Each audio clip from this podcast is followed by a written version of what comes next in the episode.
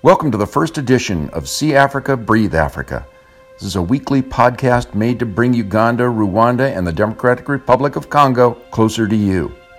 It's moderated by a travel consultant and cultural tourism expert, Miha Logar, in Rwanda, and an Afrofusion musician, Joe Kahiri, in Uganda. They regularly tap into the international network of Gorilla Highlands experts to answer any question you might possibly have.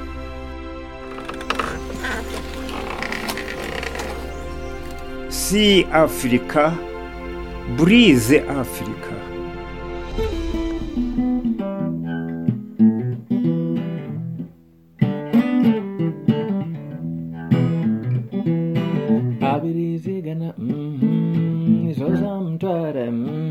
And so, ladies and gentlemen, we have started the first See Africa, Breathe Africa in the best possible way. After the words of the famous culture warrior Festo Karwemera, we had Joe Kahiri performing a piece of music just for you.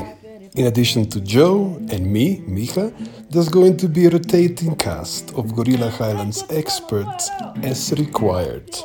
In this episode, Miha and Joe are helped by Charlotte Beauvoisin, a British travel blogger, Katerina Lahner, an Austrian online community coordinator, Moses Totinawe, a Ugandan National Park tourism warden, and Ramadan Sindagaya, a Rwandan chef. You get to know this team better using the links in the show notes. And in the spirit of the more the merrier, we even have a live guest, Dave. Where are you based, Dave? I'm in Santa Barbara area, Goleta, California, just just north of Santa Barbara. Imagine, with such a global cast, it's little Santa Barbara that has the biggest number of participants today. Because not only Dave, also the voice that you have already heard comes from Santa Barbara. I'm going to now ask the voice to get us into the mood and introduce the region that we are so passionate about.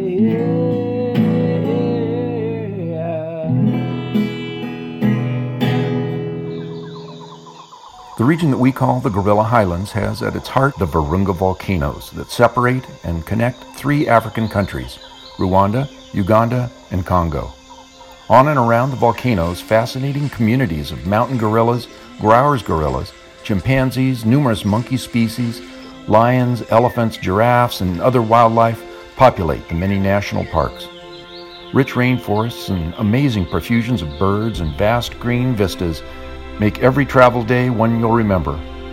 Lying just a little bit south of the equator, the Virungas are pretty close to the middle of the African continent, but they're totally not in the middle of nowhere. The volcano's fertile soils have long attracted settlers, so cultivated lands begin just outside the national park boundaries. Tarmac roads that link Lake Kivu to the Indian Ocean are laid not far from there, and Uganda's capital, Kampala, is some 10 hours away if you hit the highway. Just a tad further, past Kampala, the River Nile leaves Lake Victoria and embarks on the long journey north toward the Mediterranean Sea. We define the wider Gorilla Highland region as Uganda west of the Nile, the whole of Rwanda, and the eastern section of the immense country called the Democratic Republic of Congo. The DRC is as big as Western Europe, so it makes little sense to talk about how far away its capital, Kinshasa, lies. Rwanda's Kigali, on the other hand, is only a couple of hours away, and that makes it the perfect airport to fly into our region. Visually, this is all green, green, green, interrupted by the blue of a hundred lakes. We're high on the Central African Plateau, so the climate is mild and can often get rather cold by night. We've gotten some idea of who we are and where we are, and it's high time we kick it all off. I am first going to invoke the incognito mode, because what we need to discuss first is a little bit tricky. The incognito mode is a special privilege for members of our global community who can tune into our live session and ask questions. If they don't want these to be recorded, then they re- can request incognito. There's a little secret for you, my brother. This is a little secret for you, my, my, my, my sister. You can see it is incognito. It is incognito, incognito, incognito. Just for you, just for you. Just for you, for you, for you, just for you. My guitar has covered some content to protect shy people and show you that we go out of our way to make everybody comfortable in the live sessions that happen every Tuesday. After that, we went straight to a question from our participant, Dave. In general, we'll be picking timeless topics, but Dave wants to join the upcoming Gorilla Highlands Mega Trek, a hiking, cycling, boat, and car trip celebrating our anniversary. He's not the only one interested, so let's keep it in. Can I ask this question with the idea behind the mega trek is is is in part to raise awareness of the gorilla highlands experts and to promote the area, to promote um, support of some of the efforts. It's such an exciting trip, and I know that you know with the the COVID situation is being the primary thing that's slowing people down from travel. What are what are the intentions behind the design of the trip in the first place? Can you outline those? Without doubt, the primary reason is getting good people together and having fun as we celebrate 10 years of the Gorilla Highlands Initiative and 20 years of Edirisa, the mother organization. However, whatever we do at any point is, at the end of the day, about promoting the spectacular Gorilla Highlands region. Towards the outside world, this is not going to be about Gorilla Highlands experts, but about the destination. We plan to do a lot of media activity as we begin almost on the border with Uganda because Rwanda's Lake Burera is so close, then go under the Virunga volcanoes to the shores of Lake Kivu, experience the whole Congo Nile Trail, the world famous hiking route, to then end it in Congo, Kahuzi Biega National Park, the gorgeous city of Bukavu. So we have it almost all covered and we hope it can convince people that this is the place they need to see. In short, promoting the Gorilla Highlands region and what's possible here is what drives us. Thank you. That's very helpful. With Dave satisfied and motivated to bring more of his friends to the mega trek, we were ready to reach into the mailbag. Traveler's question Is there any typical and tasty food that I simply must try while I'm in the region? I love food and I can't claim to have the biggest experience because I think that Ugandan food varies very differently depending on what region that you're in. So, from the central region, which is what you probably encounter immediately as soon as you arrive at Entebbe, first of all, there's a lot of matoke. So, we have many varieties of bananas here. Matoke is one of them, and matoke is harvested. It, it doesn't turn green, so it's taken off, has a lot of starch then they like take it and peel it and it's boiled or steamed and then um, most of the time it's like mashed together so it's it it's kind of gummy pasty and yellow yeah and it's served with like chicken with anything that has gravy on it um, or stew and, and matoke is an interesting food because what i found is that most visitors like either really like it or really don't like it there's hardly there's hardly anybody who's in between. But also the wonderful thing is about is that when you eat the local cuisine, they will typically serve you more than just matoke. You probably get matoke with potatoes, kalo, which is like millet. That's just how Ugandans typically do. Like we don't have one starch. We probably have like four different carbs in the same meal. The thing I think is that's really fascinating to try out in central Uganda is luwombo and it's wrapped like a little parcel in in a banana thingy and then it's steamed um it you know and then it's gotten like veggies like uh, you know onions tomatoes and stuff. The luwombo my favorite luwombo is the g-nuts with meat. I think other people call it peanuts g-nut paste with meat in it. So i find that quite fascinating. And i think i think it's it's tasty i think it's likable. But it, I, I guess it depends on your palate. When you come to Western Uganda, we have eshabwe, which is quite fascinating. I think you can have it with kalo, you can have it with different types of food, but eshabwe is made from milk and it's n- not really like yogurty or anything. It's creamy and a little bit salty. and then you have it with like kalo, you have it with with you know potatoes, with peas, with beans. Shabo is nice. Yeah, then there, there, there are cuisines from northern Uganda which I find are really great, like the bo. There's what's called bo. You probably find it in Kampala as well, but I don't think you'll find it west of Uganda. It's like a green leafy plant that's cooked in in g-nut sauce, and you can have that with like kalo. That's what comes to mind um, immediately when it comes to Ugandan food. Rama, you have experience from both countries. What would you, as a Rwandan, eat in Uganda? When I'm in Uganda, so uh, I used to eat the local food, which is uh, the luwombo and those peeled uh, matoke. So they're very nice. But also, you will find a lot of food on the road, so especially the meats. Uh, uh, it's different to our Rwandan side. So it's not like our habit to have food on the road. So you can find raw food, so fruits, vegetables, but cooked food on the road. So it's different to Ugandan side. So in Rwanda, um, Chef Rama stays in Kigali. Um, I stay in Musanze. About two hours of bus transport between these two places. Buses just stop at one market, at one specific place, halfway, where you go out, get whatever you want to want to eat, and continue. Of course, you find small markets. If you are with your own car, you can stop and get um, produce from farmers direct, but that's it. In Uganda, in those two hours, you would find like 20 places. whatever, wherever the bus stops, even for one second, people would attack you with chicken on, on, on sticks and everything else, like hundreds of times, uh, surrounding buses with all kinds of treats that you can just buy straight through the window.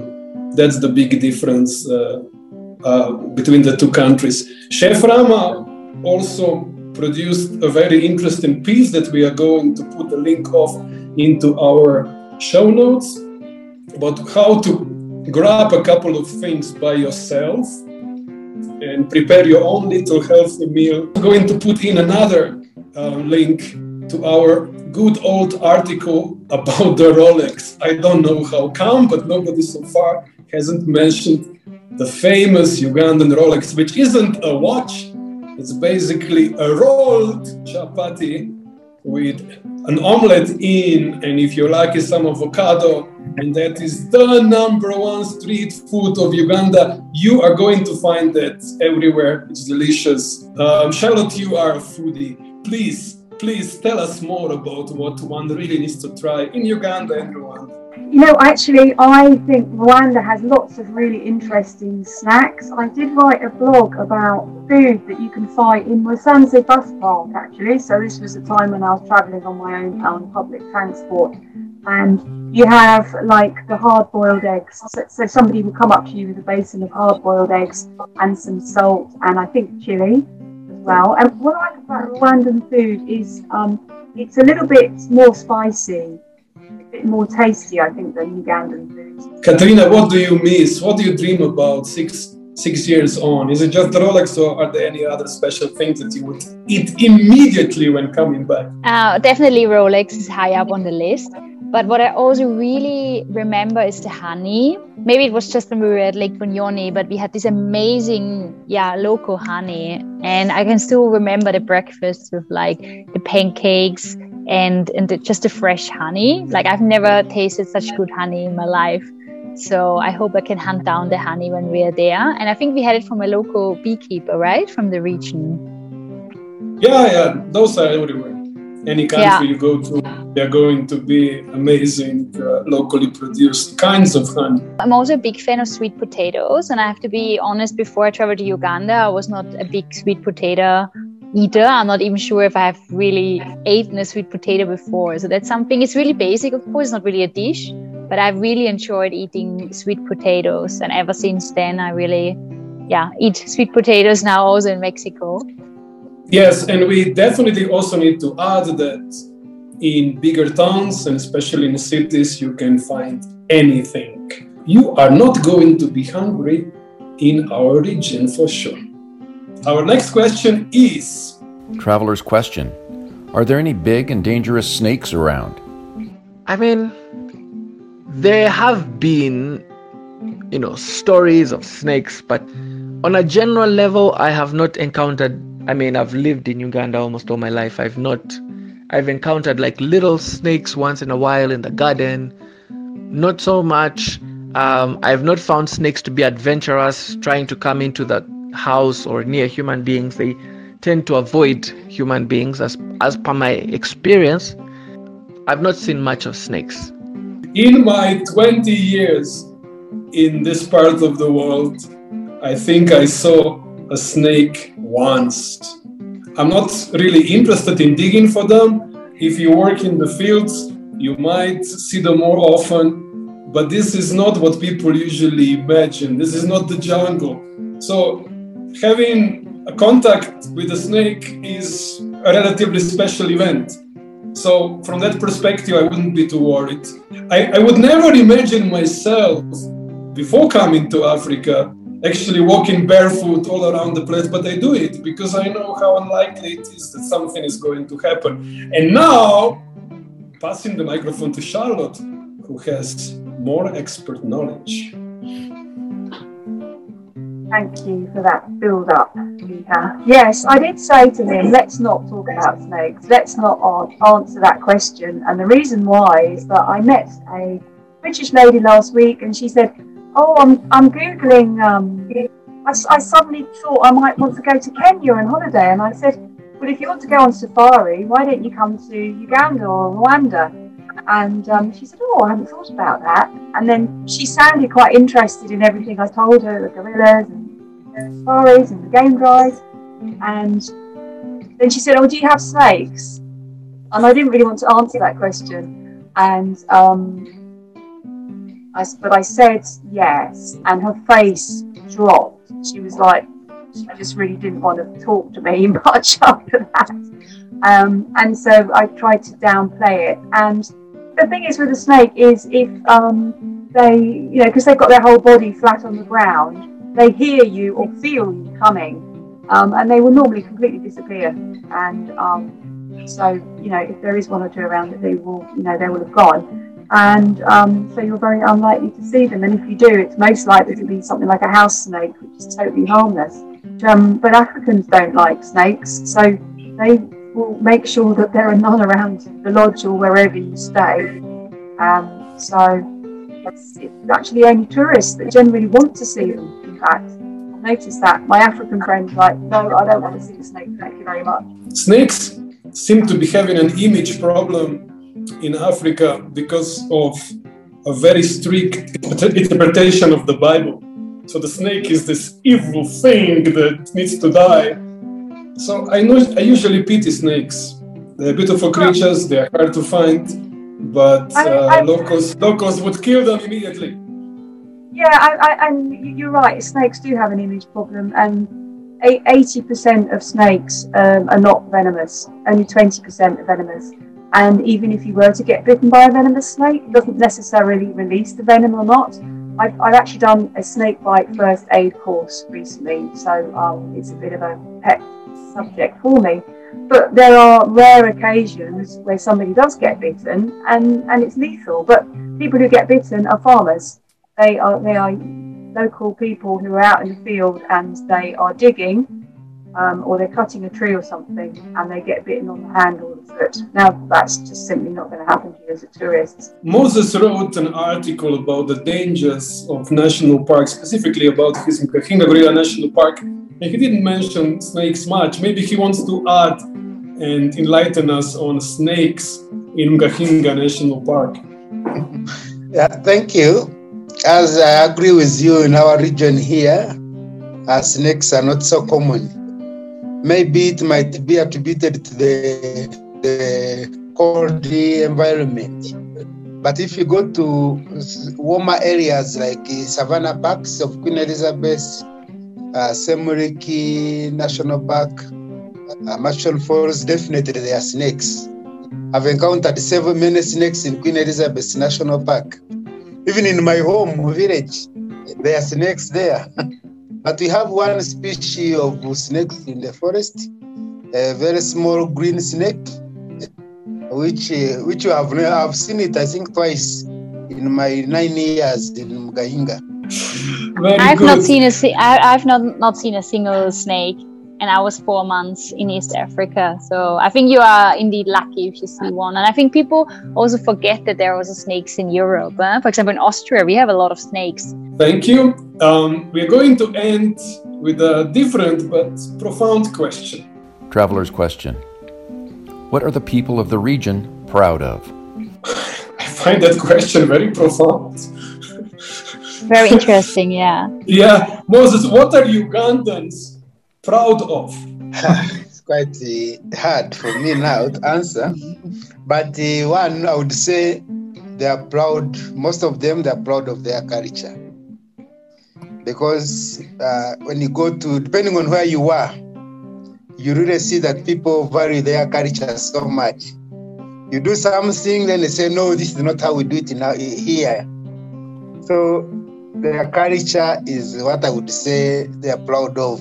I think on a general level, Ugandans believe that Uganda is the most beautiful country in the whole world, with so much natural resource, so much uh, gifted so much by nature. We're proud of our rivers and lakes and mountains and valleys and the source of the Nile and all the wild animals that can be found here that can't be found anywhere else in the world. You know, gorillas. If you come to, Kabale, to Gezi, you'll find people are very proud of their work ethic. They're proud of how they're able to, you know, the things they're able to do with their hands. They're proud of strength. They're proud of courage.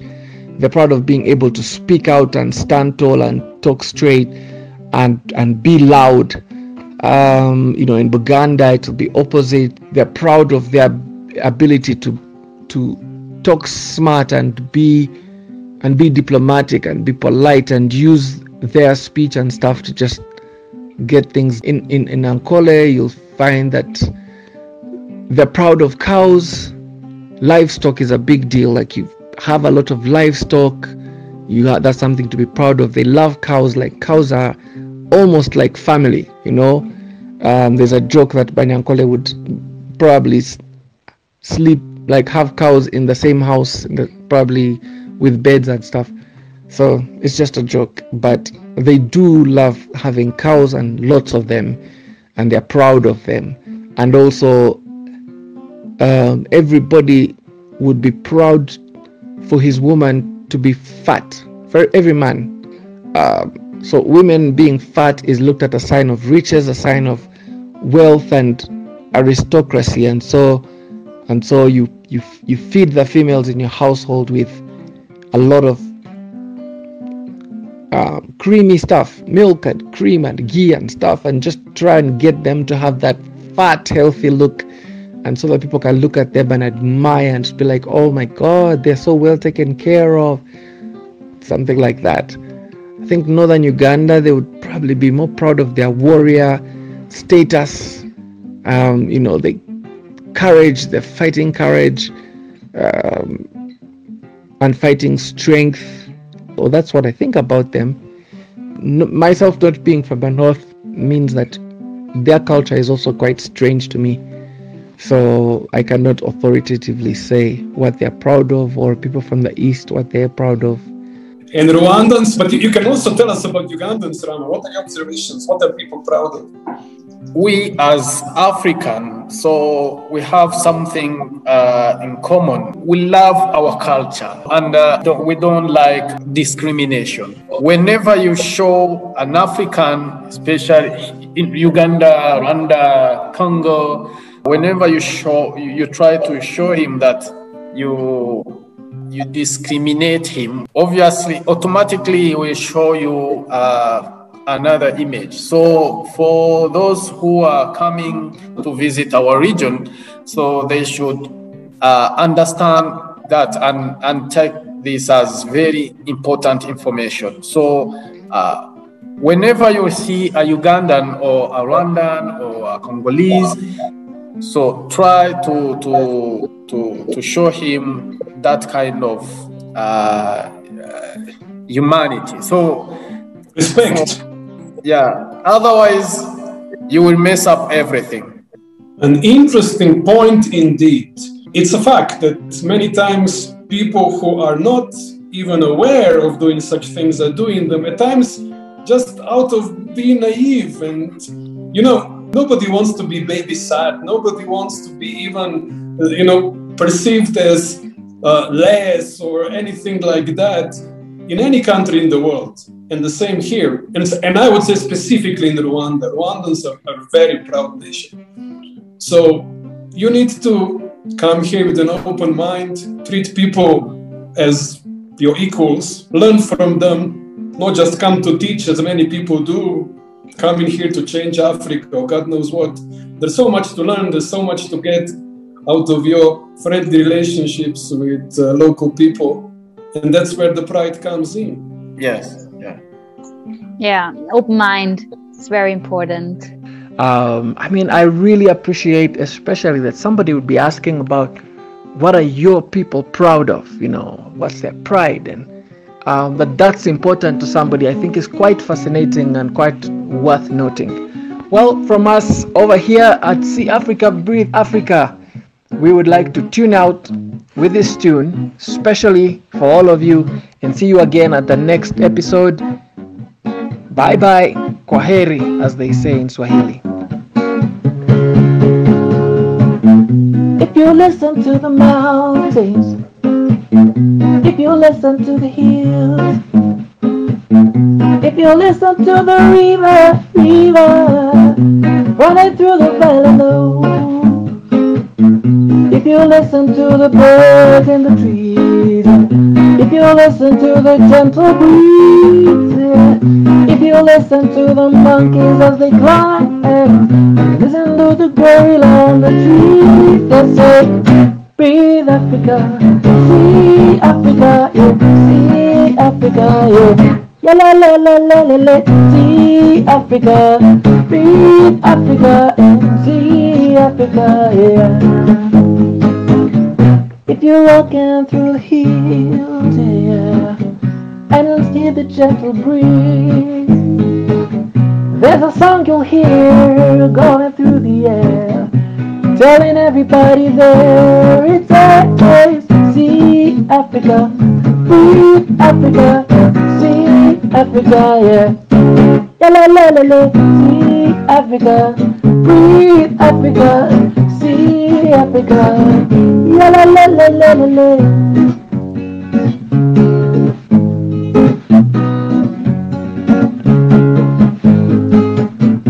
Yeah, I'd like to say cheers to everybody who's been tuned in. A special, special shout out to Urshka Dimnik for the questions for tonight. Thank you all for a lovely, lovely, engaging debate and interesting questions. And for us here at See Africa, Breathe Africa, I would like to say cheers. See you again. This is Kahiri signing out with Miha Logar. Bye bye. Kwaheri as we say, oh, see Africa. Breathe Africa, yeah. See Africa, yeah.